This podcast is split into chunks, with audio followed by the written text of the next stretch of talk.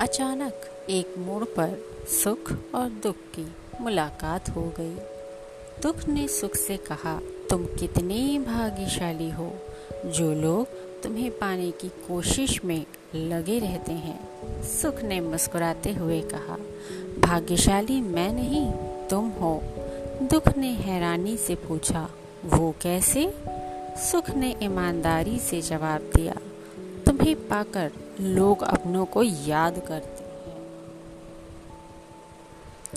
लेकिन मुझे पाकर सब अपनों को भूल जाते हैं।